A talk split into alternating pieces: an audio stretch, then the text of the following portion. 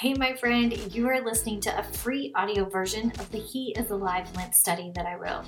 During this wild time, I'm begging God for it to be a time when you get to lock eyes on Him for a bit and remember that in the midst of so much chaos and unknown, He is alive. Let's not wait for Easter Sunday to remember that. Let's celebrate Him in the weeks leading up to it.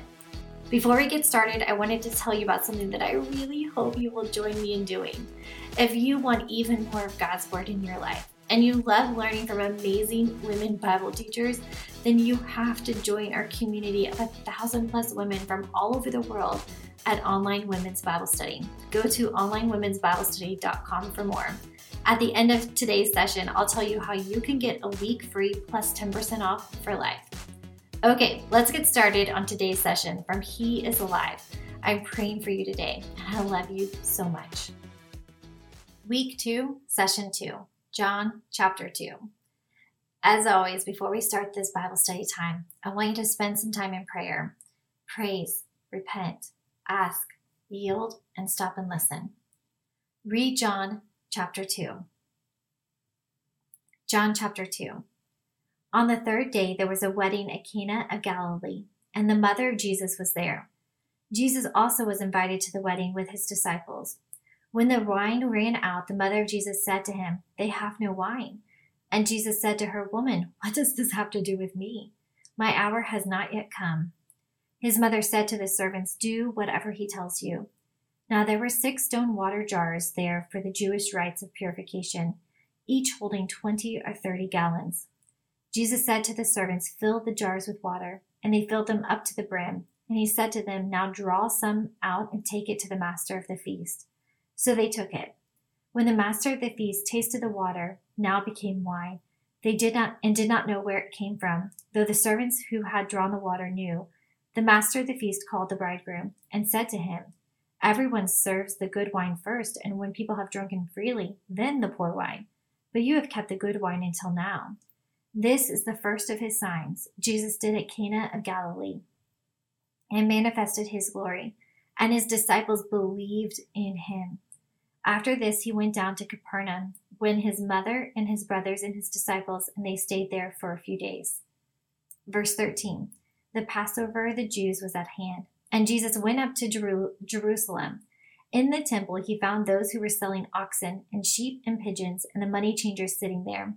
And making a whip of cords, he drove them all out of the temple with the sheep and oxen.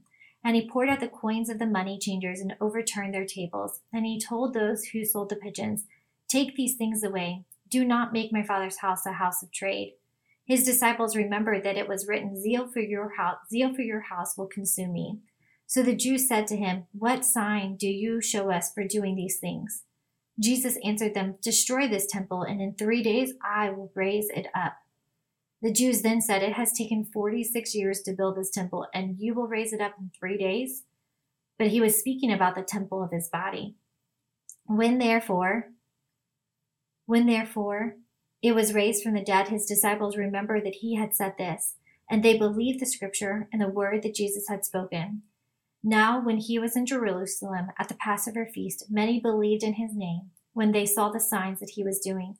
But Jesus, on his part, did not entrust himself to them, because he knew all people and needed no one to bear witness about the man, for he himself knew what was in the man. Summarize today's reading in one to three sentences or bullets. What does it mean? What does this say about God? What does this teach you about yourself and others?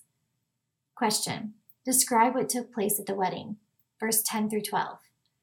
Look up the definition for miracle and write it out. Question What does this first miracle of Jesus teach you about him? Question This miracle caused the disciples to believe in him. What miracles has Jesus done in your life that caused you to believe in him or believe in him more? What was happening in the temple that made Jesus upset? Verse 13 through 16. Question Do you think Jesus overreacted? Why or why not? Question Again, we see the disciples believed, verse 22, and then many believed, verse 23. Their belief grew as they saw Jesus' life.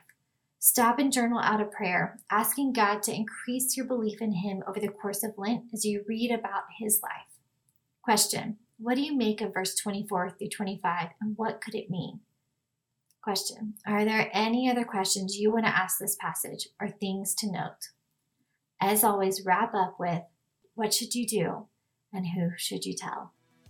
Friend, I so hope you enjoyed today's session of the He is Alive Lent study. That one episode at a time, you are drawing closer and closer to Jesus. Can I ask you to do one thing for me before you head off? Would you snap a pic or a screenshot of you listening to this? I want as many women as possible to have access to this free Lent study. After all that is happening this year, I believe we've never needed something like this more. I know that I need this so badly. And if you do post on social media, tag me at Becky Kiser, K I S E R.